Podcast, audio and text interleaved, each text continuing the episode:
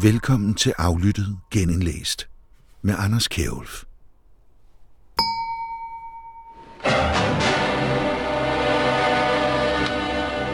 Velkommen til en aflyttet special, der stadigvæk er iført de der skæg og blå briller, i hvert fald indeni, hvor der de sidste uger, der har lusket en masse kunstig intelligens AI rundt og opført sig mere og mere truende. For mens almindelige mennesker, de sidder derhjemme og hælder alle deres data ind i ChatGPT, der gemmer og kopierer det hele, ja, så har OpenAI og dermed Microsoft, der som bekendt ejer det meste af den hypede butik, de har officielt sagt, at ChatGPT det skal ikke kun til fredelige formål. Det kan nu også sælges til militært brug. Noget, der ellers stod højt og klart og tydeligt i starten af ChatGPT's tumultariske karriere, aldrig vil komme til at ske. Men det er allerede i gang. Det tyske firma Rheinmetall viste sidste år deres Mission Master CTX frem. Det er en mellemstor ubemandet kampvogn, der kan både kan skyde via fjernstyring eller selv finde sine mål ved hjælp af kunstig intelligens, helt uberørt af menneskehænder. Israelske Elbit, ja, de har allerede lavet et dronesværmsystem, altså en masse droner, der flyver sammen og taler med hinanden, der selv kan finde ud af, om nogen på jorden opfører sig, hvad de kalder for truende, og så vælge at fyre sine våben af. Og i Australien, ja, der har firmaet Athena AI udviklet software, der kan finde mennesker, der har uniformer på eller går med våben, og så placere dem på et kort, naturligvis kun for det, de kalder situational awareness i første omgang. Fakta er i hvert fald, at alverdens herrer bruger flere og flere penge på automatiske våben drevet af kunstig intelligens, øh, våben, der selv udvælger deres mål og, hvis de får lov, automatisk vil dræbe mennesker. Det er der mildt sagt en række etiske og filosofiske problemer i. Derfor der tog jeg fat i Sune Witt Christensen, Ph.D.-stipendiat på afdelingen for idehistorie og filosofi ved Aarhus Universitet, der netop har taget hul på et stort Ph.D.-projekt om krigens etik og autonome våben. It may just be my imagination. Whatever it is that's watching, it's not human. Altså autonome våbensystemer, det er maskiner, der kan operere selvstændigt ude i terrænet. Så det er både i luften og i vandet og på landjorden. Og ofte så er det i form af droner i luftrummet, fordi det er ligesom der, der er færrest forhindringer. Så når man siger autonome våbensystemer, så er det næsten det samme som at sige droner. Og mange af de her autonome våbensystemer, de er forsvindende billige i forhold til sådan konventionelt udstyr, så risikoen for at miste dem er ikke ret stor. Og det står i skarp kontrast til for eksempel det at miste et jægerfly. Og de kan være helt små, det kan nærmest være sværme af små droner, der kan operere sammen. Det er måske ikke så udbredt endnu. Og så kan det være helt op til størrelser, som øh, minder om jægerfly eller bombefly. Og det, der er særligt karakteristisk for dem, det er, at de er i stand til uden menneskelig indblanding og både lande og lette og, og afsøge et kæmpestort område og så når de finder det betimeligt, så kan de så affyre deres våben. Og våbenkraften vil typisk være noget, der minder om måske en håndgranat i den lave ende, og så op til noget, der kunne minde om en øh, Hellfire-missil, som kan smadre sådan halvstore bygninger.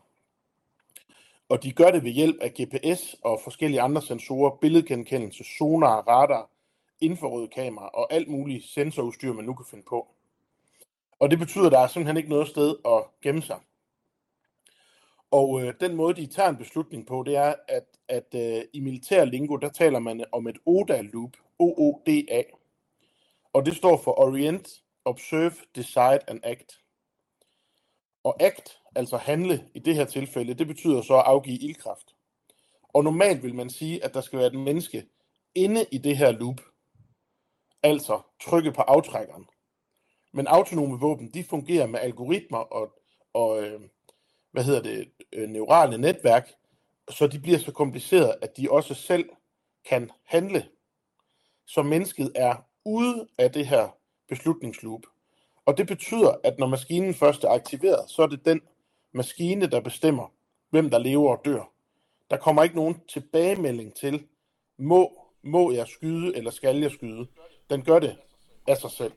Hvor, hvorfor kan det være, man egentlig bare lige for, jeg tænker på, hvorfor har man taget mennesket ud af det her? Hvad, hvad er der smart ved det? Altså man kan jo også sige, der kunne, altså vi ser jo for eksempel nu, øh, der ser vi jo droner i Ukraine for eksempel, hvor de flyver rundt med en, der har, så har de så typisk netop for eksempel en håndgranat eller en granat hængende nedenunder, og så sidder der nogle droneoperatører, og som så slipper den her granat løs på, på en russisk tank eller sådan noget. Men hvad er der smart ved at ja. få den til at gøre det automatisk? Ja, du øh, sparer for eksempel droneoperatøren det vil sige, at du har en, helt, du har en person, der kan lave noget andet imens. For eksempel gemme sig for ikke selv at blive slået ihjel. Du har også et langt højere tempo. Den gør det jo af sig selv. Du kan sende mange flere afsted. Du kan jo sende 100 droner afsted. Det vil jo betyde 100 soldater. Det er jo ekstremt mange soldater. Så i og med, at, at mennesket er helt taget ud, så, så, øh, så sparer man jo hele den proces. Så det er fart, det er overblik, og det er at man sparer øh, the manpower, altså mandkraften på en eller anden måde. Hvis man tager det historiske det her, hvordan, altså det her med, nu nævnte jeg lige selv de her droner fra Ukraine og sådan noget, hvor, man, hvor ja. der sidder nogen og styrer dem og sådan noget. Ja. Hvordan, hvordan har de her våben udviklet sig over tid? Altså jeg vil sige, i Ukraine er de allerede begyndt at flyve på en sådan måde, at der ikke sidder nogen og styrer dem nødvendigvis. Men man kan sige, øh, lige så længe mennesket har kunne flyve og lige så længe der har været krig, har man forsøgt at lave ubemandede fartøjer, og man kan sige i starten sådan tilbage fra måske 2. verdenskrig. Så fra 80'erne, der begynder man at se sådan de første egentlige effektive øh, operationer med ubemandede fly. Og det er jo så typisk i form af overvågning. Indtil for ganske nylig var det jo droner, der overvågede kamppladsen, og så meldte tilbage, hvad der ligesom foregik. I Golfkrigen i 1990, det blev ligesom første gang, at man så, hvordan digitalisering og kunstig intelligens for alvor slog igennem. Og på, øh, i den krig var det mest i form af, af logistik og angrebsudstyr. Altså den FN-ledet øh, mission med amerikanerne i spidsen, kunne simpelthen få effektiviseret, hvor deres udstyr var henne i verden. Og på den måde koordinere og få meget, meget hurtigt en meget, meget stor kampstyrke til området. Og det var ligesom, altså det var jo næsten den perfekte krig, der døde under 500 på, på FN-siden. I hvert fald ifølge de sådan officielle Wikipedia-tal. I Irak og Afghanistan efter 9-11, så ser man så de her øh, store droner, øh, Reaper og Predator hedder de. Og de kan simpelthen flyve i helt op til et døgn. Det vil sige, at de kan patruljere ekstremt stor, øh, en ekstremt stor landområde. Og udover det, så kunne de så også øh, for alvor affyre våben, altså de her Hellfire-missiler. Og det betyder, og, og der, der var de også blevet så avanceret, at der behøvede man ikke at sidde og kigge på kameraet hele tiden. Der kunne man ligesom sende den afsted, og på et eller andet tidspunkt, så mente øh, sensorerne, at her var noget, der var værd at melde tilbage. Og så går man så ind og kigger på kameraet. Ligner det her en terrorist? Ligner det her et eller andet? Og så sidder man og overvåger det, og så beslutter man sig for, om man så skal, skal skyde. Det vil sige, der er det menneske, der sidder på aftrækkeren, og sådan de her helt store droner på sådan et, et 24-timers loop, det tager cirka syv øh, fuldtidsansatte at, at styre den i den tid.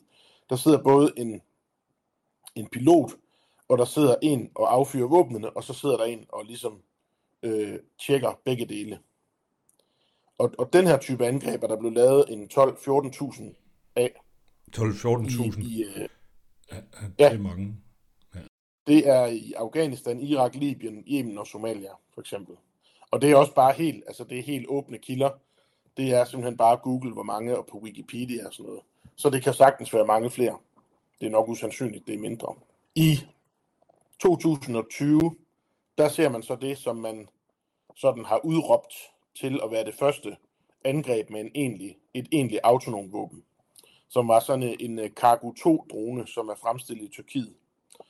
Og den øh, mener man, at den tyrkisk støttede del af de kæmpende parter i borgerkrigen i Libyen har simpelthen sendt afsted uden at have, hvad skal man sige, et specifikt mål. Den er simpelthen blevet sat helt på auto. Og det, det, det er jo omgivet med militære hemmeligheder og forretningshemmeligheder og sådan noget, men det mener man sådan ifølge FN, at det var ligesom første gang, man så et helt autonomt våben. Jeg er nødt til bare lige, bare, altså bare lige på ting, jeg spekulerer over, det er i den her sammenhæng. Nu, nu nævnte du det her, at dronen ligesom kommer ind. Men man kan sige, under 2. verdenskrig, der havde man jo, øh, der havde du den der V2-bomben for eksempel, som blev fyret af fra, øh, hvad hedder det, øh, fra Tyskland, og så, hvad hedder det, et missil, eller hvad man skal kalde det, en, en, sådan et, som kunne flyve hele vejen fra Tyskland og ramme London, ikke? øh, uden at der var nogen ombord. Ikke? Altså det, jeg tror nok, man kalder den slags våben for fire and forget, tror jeg det hedder. Ja, øh, og, og når man har, hvad er egentlig det, der adskiller? Fordi man kan sige, det, det der så adskiller et fire og forget våben, som også kunne være et øh, krydsermissil eller et eller andet andet haløjse, det er vel, øh, og så øh, et autonom våben, det er vel i virkeligheden bare et spørgsmål om, hvad for nogle sensorer de har ombord. Kan, kan man sige det sådan? Øh, nej, ikke kun. Fordi det, der også er særligt, det er jo, at øh, altså for eksempel i Ukraine, der, der bruger man det, der hedder loitering munition. Og loitering, det kan sådan på en, øh, på en god dag kunne man oversætte det med lurene, og øh, på en dårlig dag kunne man oversætte det med jane. Fordi det, der er særligt ved de her våben, det er, at i og med, at de har de autonome funktioner, så ved man ikke præcis, hvor og hvornår de afgiver ildkraften. Så når du sender et missil afsted, så ved du, hvornår det rammer, fordi det har en hastighed, og det har nogle GPS-koordinater. Så det rammer på den tid og sted, du har besluttet. De her våbensystemer, de kan jo hænge måske øh, i nogle timer.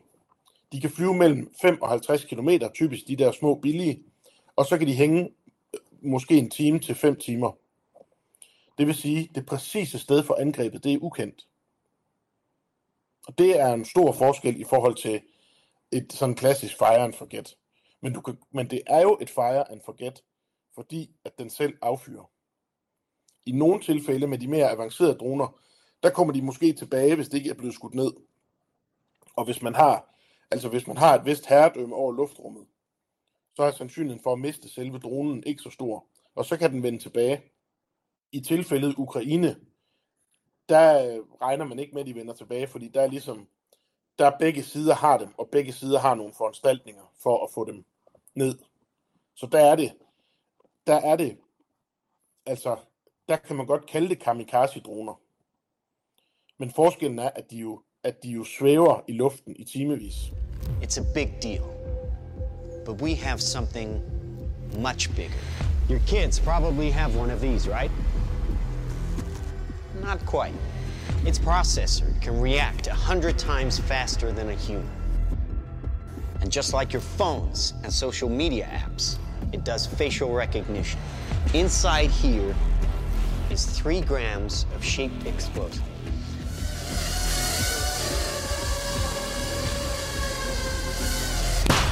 Du nævnte lige lidt tidligere her, da vi snakkede sammen her, så nævnte du de her med, at, at droner også kan... Vi kender jo godt dem, der flyver rundt øh, enkeltvis. Vi har dem, vi se sådan rundt omkring, og de dukker op i medierne. Men øh, hvad hedder det? Så nævnte du også de her sværme af droner. Og der, der tror jeg måske, der er nogen, der måske har set den her video, der hedder Slaughterbots, ja. øh, som er lavet af øh, nogen, der hedder Future of Life øh, Institute, øh, som er, hvad hedder det... Øh, som forsøger ligesom at argumentere for, at der er altså nogle problemer med de her ting, men de har så lavet sådan nogle ret, ret vilde scenarier med sådan nogle droner, der er i stand til at, ligesom at se forskel på folks bruge ansigtsgenkendelse og, og ramme mål meget præcist, øh, og hvor de er stort set ustoppelige, fordi de er så små, og de kan komme ind alle mulige steder. Den her film, hvor realistisk er den? Øhm, jeg vil sige, hvis man vil gøre det på den måde, så vil man kunne det. Altså de her droner, det kan være, det kan være mange, det kan være 30-50, kan operere øh, selvstændigt og sammen. Så hvis nogen af dem bliver, så hvis nogen af dem bliver skudt ned, så har de ikke en eller anden funktion, der gør, at resten så ikke fungerer. Det vil sige, det er ekstremt svært at forsvare sig imod. Og de er, de er så små, så det, det er fuldstændig uoverskueligt. Du kan sende 300 droner ind i en skov, hvor du ved, at fjenden ligger, og du ved, at der måske ikke er nogen civile. Og så er det simpelthen bare fire at will. Og uanset om man ligger og gemmer sig under buskads eller øh, camouflage-net, altså så har de bare andre typer sensorer. Altså infrarød eller altså varmesøgning og alt det her. Så der er ikke noget sted at gemme sig. Så jeg vil sige, altså at blive angrebet af sådan en sværm, det må være, det må være ekstremt skræmmende. Og man, jeg ved også for eksempel, at, at det nye indkøb af sådan øh, lettere øh, kampkøretøjer i Danmark, så de her jeeps, der har en kanon på toppen, der har der været rigtig meget kritik af, at de har såkaldt low velocity kanoner, som betyder, at de ikke skyder ret hurtigt. Og når man skal have, når man skal have ramt på de her droner, som man jo godt kan skyde ned manuelt, så skal man altså have det, der hedder high velocity kanoner, som kan skyde mange, mange flere skud i minuttet. Så det er noget, man er opmærksom på, og det er noget, man er nødt til at forsvare sig imod. Man kan sige, hvorvidt de kan gå amok, det er nok meget, det er nok meget mere tvivlsomt. Jeg har også set de her videoer, hvor de går rundt ind i en by og bare skyder løs på civile for eksempel. Jeg ved ikke, om det, om, det er det, om det er de samme folk, der har lavet den også. Der er i hvert fald to, de har lavet to store videoer i hvert fald, den der sammenhæng der. Det er nogen, som folk de diskuterer rigtig meget, når, når de har været op, og folk siger, og der, der, har også, der har været et problem med den video, der er, at folk har troet, at det var rigtigt, fordi den, in, den inkluderer også sådan en salgsmesse i starten, hvor de ligesom sådan en klassisk våbenmesse, hvor der står en, der skal demonstrere noget nyt for et stort publikum, og så er der sådan en scene med sådan en lille drone, som, Øh, som har et øh, sådan et enkelt sprænghoved i sig, hvor den kan fyre et enkelt projektil af, som så rammer sådan en mannequin-dukke i den her sammenhæng. Ikke? Øh, og det, det virker meget realistisk, når man ser det øh, dengang. Det ved jeg godt. Den... Jeg vil sige sådan, altså tanken om, at der kunne køre små minikampvogne ind i en by, som er i stand til at altså skyde på alt, hvad der skyder på dem lynhurtigt. Det, det, altså den teknologi findes. Kan de samarbejde, de der kampvogne, hvis det var, man gør det? Ja, det gør de. Og det er jo derfor, det er jo der, de, de både samarbejder, men de er også hver for sig autonome. Det vil sige, det er ikke sådan, at du kan, du kan ikke skyde the motherbot, og du kan heller ikke, øh, du kan heller ikke sætte nogle funktioner ud af kraft ved kun at skyde nogle på enkelte. Fordi de kunne i princippet gøre det alene. For eksempel det danske F-35 kampfly. Det kan, det kan have droner tilknyttet sig. Det vil sige, i princippet, jeg ved så ikke, hvordan funktionerne er lige på det fly, men, i, men ideen med det er, at man har et kampfly, som har også nogle droner omkring sig. Det vil sige, at du kan flyve ud, og så er det mennesket, der kan tage beslutningen om, det dernede, det er fjendens lejr. Det er ikke en flygtningelejr. Det, det er fjendens lejr. Nu har vi set det så tæt på, at det kan vi godt sige, for eksempel. Og så kan piloten i princippet flyve væk. Og så kan dronerne så foretage angrebet. Det vil sige igen, kan du fjerne mennesket fra slagmarken, og ligesom lade dronerne overtage situationen. Så på den måde, altså på den måde kan de operere fuldstændig selvstændigt, men de kan også have en menneskelig operatør eller et menneskeligt våbensystem, der ligesom har den samlede kommando over det. Den her måde, de, det der med, at de kan samarbejde, det er også noget med, at de er virkelig lidt ligesom, man siger, noget af den, vi ser virkelig teknologien allerede nu med sådan noget som selvkørende biler, de deler data. Altså sådan noget om, at, øh, fra, at, at her er der, ser vejen sådan og sådan ud, og den drejer på den og den måde, så bliver det gemt og smidt ud på netværket, og så, så, så har de andre biler også access til de data næste gang, de kommer forbi det sted. Øh, det er vel samme teknologier, man så bruger med de her øh, dronesværme, at de ligesom også kan dele informationer fra deres sensorer, så de andre også ved, altså, så de ligesom ser det samme alle steder på én gang. Ja, det må det være. Altså, jeg er ikke ingeniør, men det må det jo ja. være. Og det er meget sjovt, du nævner F-35-flyet, for det, det, det er der jo mange, der har øh, hvad hedder det, betegnet som en, en flyvende software-platform i virkeligheden, hvor der faktisk dybest set, så er det lige før piloten sidder lidt i vejen. Altså i de her. Men det giver så... Og, og, det, og, ja, og, de, og, de, og de der helt moderne maskiner kan jo simpelthen så mange forskellige ting. Altså jeg troede jo stadigvæk, at jægerfly, det var sådan et jægerfly, men det, det er det jo slet ikke. Det er jo long gone. Så det, det er jo en, en kæmpe multiplatform. Jeg ved ikke alt det, den kan, men altså, det er jo voldsomt. Der tales rigtig meget om uh, kunstig intelligens nu, AI. Det er også noget, militæret ja. bruger enormt meget til alle mulige ting. Ja. Og nu nævnte du netop det her UDA-loop før, ikke? Uh, ja. Hvad hedder det? Orient, Observe, Decide, Act. Uh, og den, uh, det, hvad, hvad betyder det for autonome våben, at man begynder at bruge kunstig intelligens generelt i, i militæret sådan verden over? Det betyder først og fremmest, at alting går hurtigere. Måludpegning, overvågning, kommandoveje, modangreb og sådan beslutning taget i det hele taget, det kan ske på et splitsekund. Og som jeg allerede har nævnt, så betyder det også, at det præcise sted og tid for angrebet også bliver usikkert. Det vil sige, at der er ikke noget at gemme sig. Der er ikke nogen steder at vide sig sikker på slagmarken. Men, men ja, der er nogle altså der er nogle dybere sådan filosofiske og etiske problemer i, at man begynder at indføre kunstig intelligens, fordi at de bliver så, de der dybe neurale netværk, de fungerer jo på den måde, at algoritmen selv skal finde vej til resultatet. Det vil sige, at man har inputtet, hvor man måske træner med en hel masse billeder, hvor noget er et legitimt mål, og noget ikke er. Og så ud i den anden ende, så får du så en succesrate, og når så den succesrate er stor nok, så tillader man at implementere teknologien. Det er jo sådan, at al teknologi bliver implementeret. Når fejlen er små nok, så kan det ligesom komme på markedet. Men det betyder, at ligesom i, ligesom i mange andre processer, så opstår der det her black box problem. Og det vil sige, at man ved ikke, hvordan maskinen kommer frem til den beslutning, den kommer frem til. Det, og man kan heller ikke gennemskue det, og heller ikke selvom man gerne vil. Der er så mange muligheder, at selvom programmøren sætter sig ned og forsøger at backtracke, hvad der er sket, og spole tilbage, hvorfor blev den der børnehave bumpet, det kan simpelthen ikke lade sig gøre. Og det betyder, at hvis man lader den type våben, eller den type algoritme, tage den endegyldige beslutning om, hvem der skal leve eller dø, så har man samtidig sagt, at det at bestemme over liv og død, det er ikke længere en moralsk beslutning. Det handler ikke længere om den menneskelige agens. Det bliver reduceret til ren sandsynlighedsberegning. Og det synes jeg er meget, meget, meget, meget voldsomt. Fordi hvis du giver, hvis du giver våbnene fri sådan i stor skala, så siger du, at der behøver ikke være noget menneske, der bestemmer, om et andet menneske skal dø. Og det synes jeg, det synes jeg er et alvorligt problem. Man kan sige, at i mange andre situationer kan det måske være lidt lige meget. Det er lige meget, at Netflix, for nu bare at tage et helt banalt eksempel, det er lige meget, at Netflix på en eller anden måde bestemmer, hvad jeg skal se hen over et år, fordi den bliver ved med at foreslå mig alt muligt. Men her, der er vi jo ude i den helt, helt, helt spidse ende, hvor det er sådan toppen af den menneskelige formåen. Det er toppen af den teknologiske formåen, den fysiske teknologi, og det er toppen af, hvad algoritmer kan. Og helt op på toppen, der bliver resultatet så, at det at slå andre mennesker ihjel, det er ikke noget, mennesker behøver at afgøre. Det udliciterer vi til maskinen. Og et nøglebegreb i den diskussion, det er meningsfuld menneskelig kontrol. Meaningful human control. Det er det, man altid snakker om, når man afgiver beslutningskraft til teknologi. Og når man sætter mennesket uden for loopet, beslutningsloopet, uanset hvad man så kalder det loop, så, så er den menneskelige, det menneskelige beslutningsrum fuldstændig væk.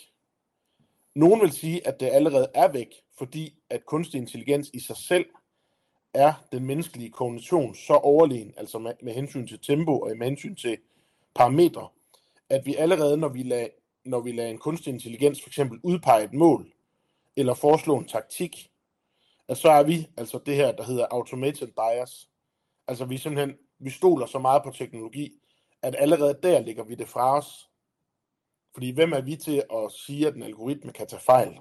Vi har jo fået tudet ørerne fulde af, hvor mange parametre den ligesom kan tage hensyn til.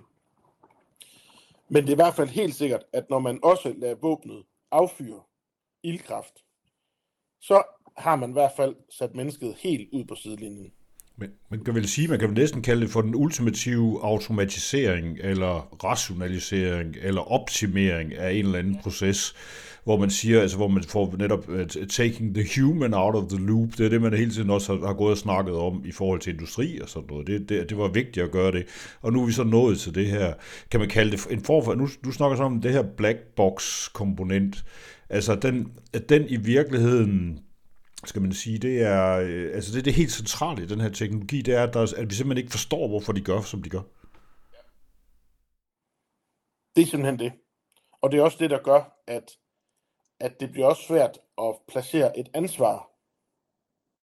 Og i og med, at man ikke kan placere meningsfuldt et ansvar, så bliver det også svært at placere en eventuel straf eller sanktion. Det vil sige, at vi har en situation, hvor der kan stå en general, som har kommandoen over sine mænd, og blandt hans mænd, der er nogle, under, nogle øh, løjtnanter, og hvad de nu ellers hedder, og nogle delingsfører, og så har du soldaten.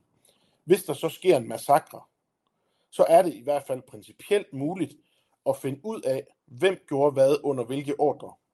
Og på den måde, så kan du hele tiden spole ansvaret frem og tilbage i kæden. Så du kan sige, at det var generalen, der gav lovlige ordre, eller det var delingsføreren, der gav lovlige ordre, eller det var de der to soldater, der brød deres ordre og skød 10 civile, eller whatever. Når du har den her black box, så kan kommandøren jo godt sende, sende en dronesværm afsted mod en fjende, måske sammen med sine konventionelle styrker. Så sker der et eller andet fuldstændig forfærdeligt. En øh, deling soldater bliver forvekslet med en børnehave. Og man finder måske ud af, at den missil den kom fra dronen. Hvem har så ansvaret for det? Det er jo nemt nok, altså de facto vil det jo være nemt nok at sige, at det har den general eller et eller andet. Men hvis man tænker over det sådan lidt dybere, og måske på et mere principielt plan, i forhold til, hvordan vi bruger teknologi, så siger vi jo faktisk, at vi holder nogen til ansvar for en teknologi, som handler, som handler øh, af sig selv autonomt, uden at den person har en direkte indflydelse på den. Og hvis vi accepterer det, så accepterer vi også, at der ikke er nogen, der kan straffes. Det vil sige, så sender vi maskiner ud på en kampplads risikofrit. Hvis den så udraderer en børnehave, så kan vi sige, ja, det var selvfølgelig en fejl. Der er ikke sådan rigtig, det er ikke rigtig nogen skyld. Og det, det vil jeg også sige, det er også, det er også et stort problem. Øh, men men det, det er vel egentlig, altså hvis man så skal gå videre end det, så er det vel urealistisk at forestille sig, at der ikke vil være nogen et eller andet sted i det system, som har en idé om, i hvert fald dem, der har designet det, øh, hvad det her system kan, og som derfor vel egentlig også er dem, der skal tage ansvaret for at slippe dem løs. Ja, det er rigtigt. Det, det, det, vil selvfølgelig, det vil selvfølgelig reelt være muligt at placere et ansvar. Og, og, øh, og man kan sige, at der er så mange, u, øh, der er så mange øh, usikkerhedsmomenter i forvejen i for eksempel krig, at nogle gange så bliver der placeret et ansvar alene, alene fordi, når du siger ja til at være major, så siger du også ja til at tage ansvar, ligesom en minister, tager ansvar for ting, der måske i virkeligheden ikke var helt var din skyld. Men der er alligevel noget, der er alligevel, jeg synes alligevel, der er en forskel i, at med det her black box, så er det med åbne øjne, og det er per definition umuligt at finde ud af, hvad der er foregået. I alle andre situationer kan du principielt, og det er jo her, jeg selvfølgelig er på filosofi og humaniora, og ikke på, øh, på jura eller på øh, ingeniørhøjskolen, fordi det er per definition umuligt at finde ud af, hvis skyld det er. Og det synes jeg, det synes jeg er en meget, meget markant forskel. Ja, det må man sige. Så er det... Og, det, og, det, og det er med fuldt åbne øjne, fordi vi ved, at det black box problem opstår. Ja. Hvorfor, og alligevel gør vi ja, det. hvorfor gør vi så det? Altså det, er så det, det, må, det må jeg så spørge dig om som, som filosof og idehistoriker. Sige, hvordan kan det være, at mennesker gør sådan noget som det her? Fordi vi kan jo alle sammen hvis man begynder at kigge på det sådan på, på, på almindelig, med sådan ganske almindelig sund fornuft, så man sige, ah, det går sgu ikke, der skal der sidde nogen og trykke på den aftrækker der. Men hvorfor gør vi sådan noget som det der? Hvorfor stræber vi efter den type systemer? Ideen er, hvis man skal tage for eksempel, altså hvis man nu skal tale lidt for, at det her det er en god idé, så kan man sige, du fjerner dine soldater fra kamppladsen. Ideelt set, så undgår du, at folk dør. Det er jo ekstremt attraktivt. Man kan sige for Putin for eksempel, at tabstallene er jo ligegyldigt. Det er de jo ikke for Ukraine. Og man ser jo, hvordan ganske, ganske få soldaters liv kan udløse meget, meget store modreaktioner.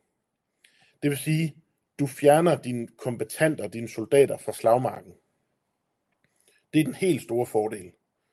Så er der selvfølgelig det økonomiske, at det er så utrolig billigt at sende sådan en drone til flå 1000 kroner afsted, fordi de der sensorer er meget billige, og når først algoritmen er der, og fjenden er nogenlunde kendt, sådan at du kan acceptere en vis risiko for fejl, så er det næsten, det er jo næsten for godt til at være sandt. Der er også det aspekt, at man nogen i hvert fald formoder og påstår, at man kan programmere en algoritme til at være mere menneskelig end mennesket. Altså en ethical governor, som det hedder, en, en filosof, der hedder Ronald Arkin, har, har skrevet i forhold til autonome våben har skrevet mange lange artikler om det. Og ideen er her, at menneske, den menneskelige psykologi er jo meget, meget sårbar og kan jo også gå amok. Fordi en maskine kan jo ikke begå en massakre. En maskine bliver ikke bange, den bliver ikke hævngærig, den kan ikke torturere, den kan ikke alle de ting, som man risikerer, at mennesket gør ved hinanden i krig. Den kan ikke få sprængt benene af, den kan ikke blive til veteran, den kan ikke få PTSD. Den kan ikke koste samfundet en rød reje, når den kommer hjem fra krigen. Hvis den er sprunget i luften, så er der mistet 10.000 dollars. Herre Gud. Der er ingen, altså der er ikke noget oprydningsarbejde. Og det er jo, det er jo, og det er jo den helt store gevinst. Det er jo, at den menneskelige psykologis svagheder er elimineret. Problemet er jo selvfølgelig, at vi har en tendens til at skal man sige, programmere de svagheder, vi har ind i, i vores egne systemer. Især våben, altså på den der måde. Når man siger, om et system kan være hævngært eller ej, så kunne man jo godt, altså hvis det nu for eksempel lærer, at det godt kan betale sig at, at, at bombe et helt stort, et stort område flat med civile, fordi så bliver folk øh, modvillige og gider ikke at slås bagefter. Ikke? Så det er det jo også en form for, i virkeligheden en oprindelig irrationel tankegang, som som, hvor man siger, at man slår enormt mange mennesker ihjel for ligesom at få stoppet et eller andet. Ikke? Altså det, det, så, så, så spørgsmålet er, om vi ikke bare... Øh, er der ikke en stor risiko for, at vi virkelig bare skal man sige, ender med at, at programmere systemer til at kunne det samme som mennesker, det vil sige også at være hævngærige og torturere folk, hvis det nytter noget, øh, hvis man kan få oplysninger ud af dem, eller få dem til at gøre et eller andet, så, kan man, så er det måske en god idé at plage nogle mennesker i et område, så de holder op med at gøre det, man ikke vil have, de gør. Ja, det er jo selvfølgelig modargumentet til, øh, til at man kan, man kan øh, programmere algoritmer til at handle mere etisk korrekt end mennesker. Det er jo selvfølgelig præcis, at vi lægger vores egen bias ind i det. Og ydermere, så kan det jo være flotte ord, men det kan jo være fuldstændig umuligt at afgøre, hvilke parametre, der er lagt ind for, hvad der er et lovligt mål. Og man kan også sige, at det en algoritme jo så heller ikke kan, det er, at den kan jo heller ikke vise noget. Den kan jo ikke tøve i det afgørende sekund, den kan ikke ligge og tænke, okay, dem der er henne under bakketoppen, nu har de ligget der i fire dage uden mad, vi har belejret dem.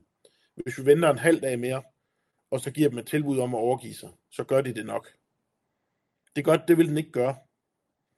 Og desuden så vil den jo have en idé om, hvad der er kompetenter. Og lige så snart parametrene for kompetent er opfyldt, så vil den jo give ild. Og der er et eksempel fra en, der hedder Paul Charest, som har skrevet en bog, der hedder uh, The Army of None. Som, og han er tidligere soldat. Og han beskriver en situation, hvor de ligger og har belejret en Taliban-landsby i Afghanistan.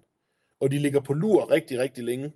Det de så opdager, det er, at hver eneste dag, så kommer der en pige forbi og, og passer sine geder. Og en dag, så ser de så, at hun har en lille dims i øret.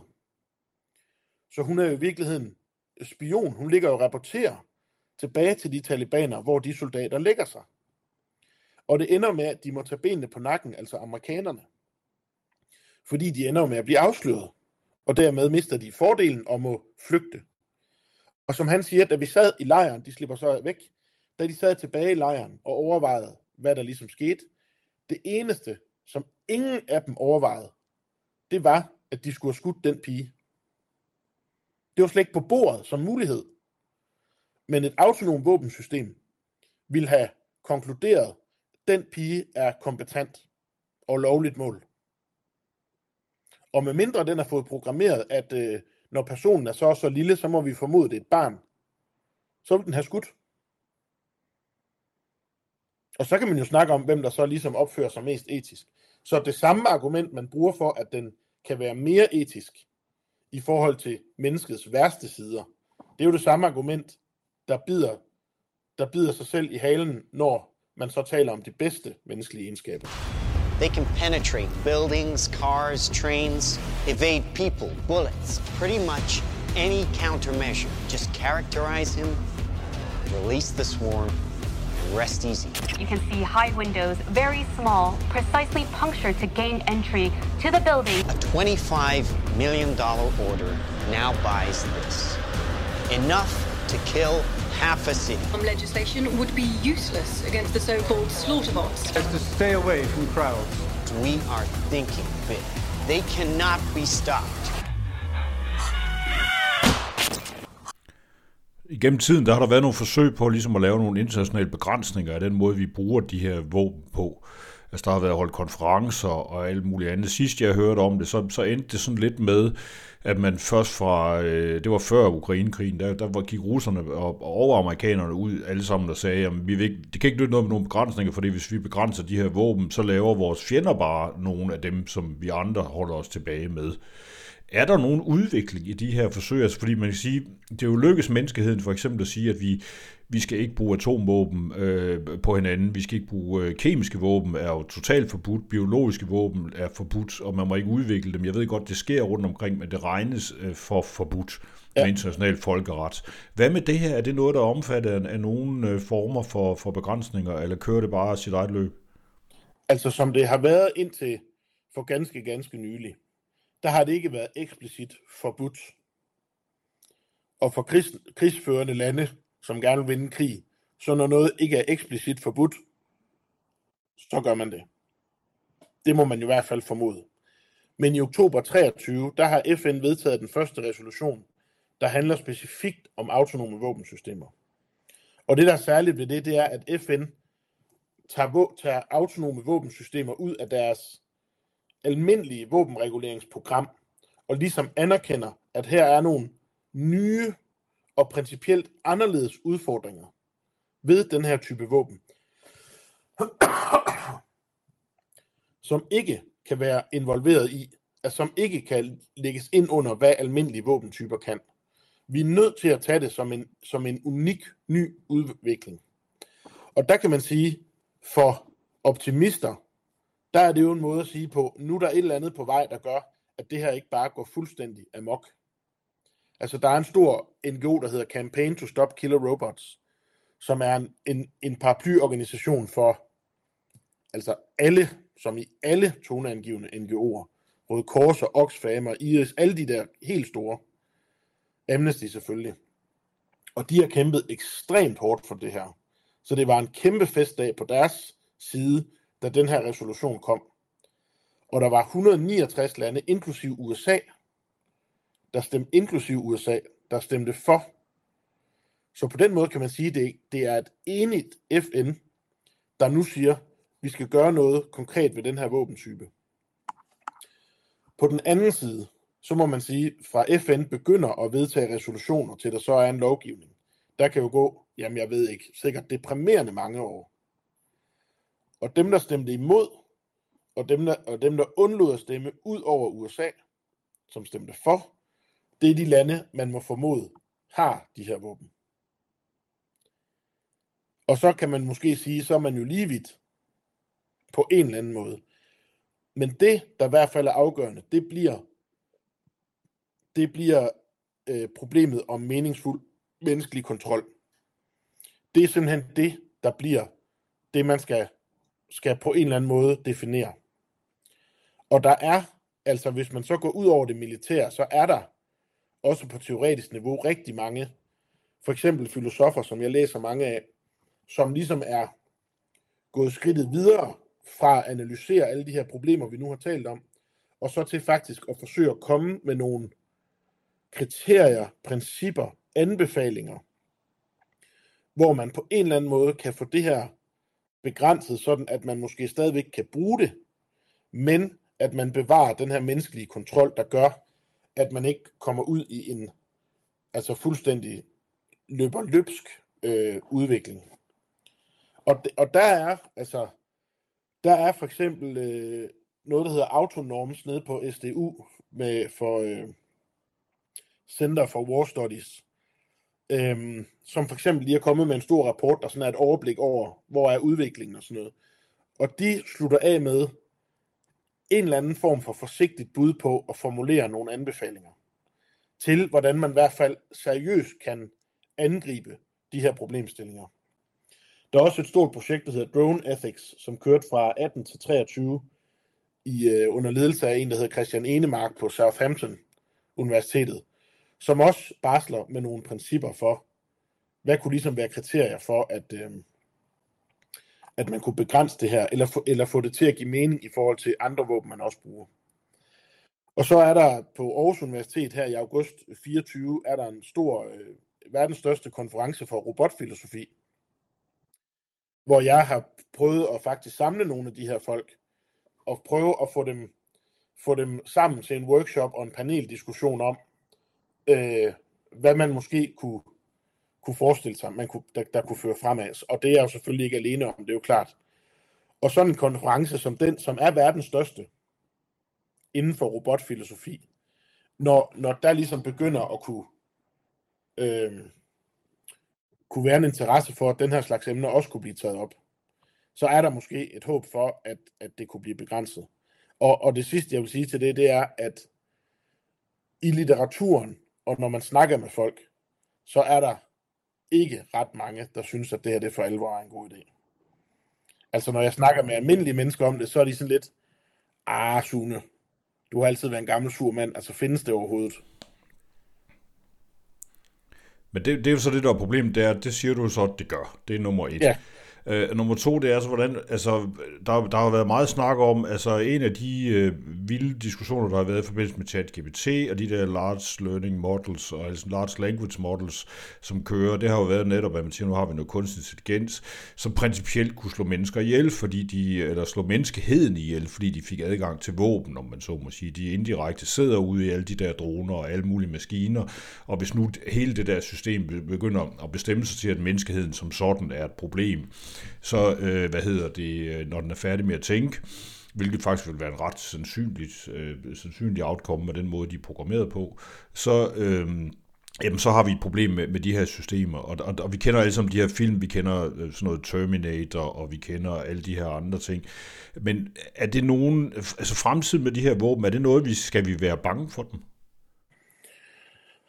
Altså jeg vil sige, i forhold til Terminator, så er de jo meget mere effektive end Arnold Schwarzenegger de er jo meget hurtigere fysisk. De er ikke så nemme at slå ihjel som, eller de er nemmere at slå ihjel end Arlon han var, men de er jo meget mere effektive. Vi er for længst forbi store klodsede maskiner, der øh, moser så langsomt hen over slagmarken. Det er vi for længst forbi. Og øh, der var en historie for måske et års tid siden, og jeg kan ikke rigtig finde ud af, om det var en and, altså om det var en rigtig historie. Om ikke andet, så er det et godt, en god illustration på, hvad der kan ske det var i USA en stor øh, præsentation af noget helt ny teknologi, altså de her droner. Og øh, be, altså det, der ligesom skulle vises, det var, at hvor langt en drone kunne gå for at udføre sin mission. Altså hvor mange parametre den kunne tage hensyn til for at udføre sin mission. Og det første, den gør, da den så bliver sendt afsted, det er at slå sin operatør ihjel. Fordi operatøren er jo den eneste, der kan forhindre den. Altså, det er den eneste, han er den eneste, der har killswitchen. Så det første, den gør, det er at slå programmøren ihjel. Finde ud af, at okay, det var, det var lidt pinligt. Det var måske ikke så godt. Så siger man selvfølgelig til den, du må ikke slå din programmør ihjel. Sender man den i sted igen. Det første, den gør, det er så at slå radarsystemet, som er kontakten mellem den selv og droneoperatøren ihjel. Eller øh, øh, altså springe det i luften. Og uanset om sådan en historie er sand eller ej, så viser den jo bare, på fuldstændig, altså klokkeklar vis, hvor utrolig ufattelig mange parametre, der man skal tage hensyn til, når man sætter sådan en teknologi i kraft, som selv bestemmer, hvornår man kan skyde. Fordi hvis den drone kun kunne skyde, hvis den fik lov, så ville han jo selvfølgelig sige, det må du ikke det der. Og det var formentlig en and, men jeg tror, jeg tror alligevel, at Ukrainekrigen er et point of no return for den her slags teknologi, fordi vi kan se, hvad det kan. Og vi kan se, at begge sider, måske endda især Ukraine, ville have tabt krigen for længst, hvis ikke de havde de her droner. I starten betød det jo, at de kunne bruge deres ammunition meget mere præcist. Så jeg tror, jeg tror ikke nogen øh, vil, vil sige, at det vi har set i Ukraine, det betyder, at vi ikke skal bruge dem. Jeg tror snarere, det er det omvendte. Og det er jo ekstremt billigt. Og der kan laves tusindvis af dem, og det er ligegyldigt, de bliver skudt ned. De er, de er undværlige. Men, men, men omvendt, så kan man også sige, altså tiden har jo stadigvæk at vise, om, om det, at man kan bruge den her teknologi, sænker barn for, hvor lidt der skal til, før vi griber til vold. Altså er vi hurtigere til at sige, nå, vi kan jo sende 1000 droner afsted, så vi kan jo lige for en sikkerhedsskyld skyld lige sørge for, at dem på den anden side af bakketoppen, de forholder sig i ro. Vi rydder lige grøften, vi sender 1000 droner derover. Eller man kan sige, vi er i stand til at sende 1000 droner derover, så vi behøver ikke handle nu. Fordi vi ved, at vi har et beredskab, der lynhurtigt kan blive aktiveret. Så om det, om det gør os øh, desensitized, hvad er det, man kalder det på dansk? Altså man gør os uover, altså ufølsomme over for det at slå ihjel. Fordi det bliver så nemt. Altså det bliver automatiseret i en grad, at det bliver noget vi ikke behøver at tænke over, vi trykker bare på en knap. Eller vi ligesom siger, nu har vi en teknologi, der gør, at vi lynhurtigt kan forsvare, så nu kan vi måske besinde os. Det er også en stor diskussion. Bliver tærskelen for vold hævet eller sænket? Vi håber jeg, det bedste. Jeg tror personligt måske, den bliver sænket.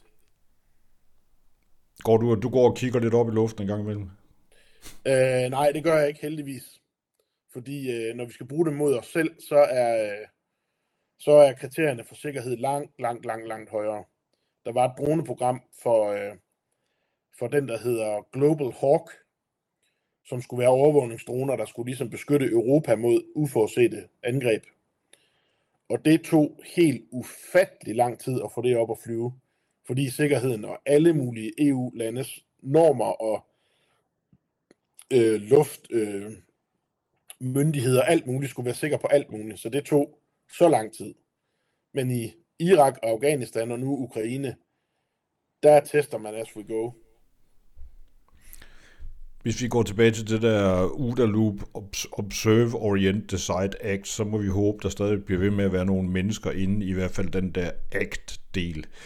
Mange tak til Sune Witt Christensen, Ph.D. stipendiat på afdelingen for idehistorie og filosofi ved Aarhus Universitet, som er i gang med at skrive et Ph.D.-projekt om krigens etik og autonome våben. In the councils of government, we must guard against the acquisition of unwarranted influence, whether sought or unsought, by the military industrial complex.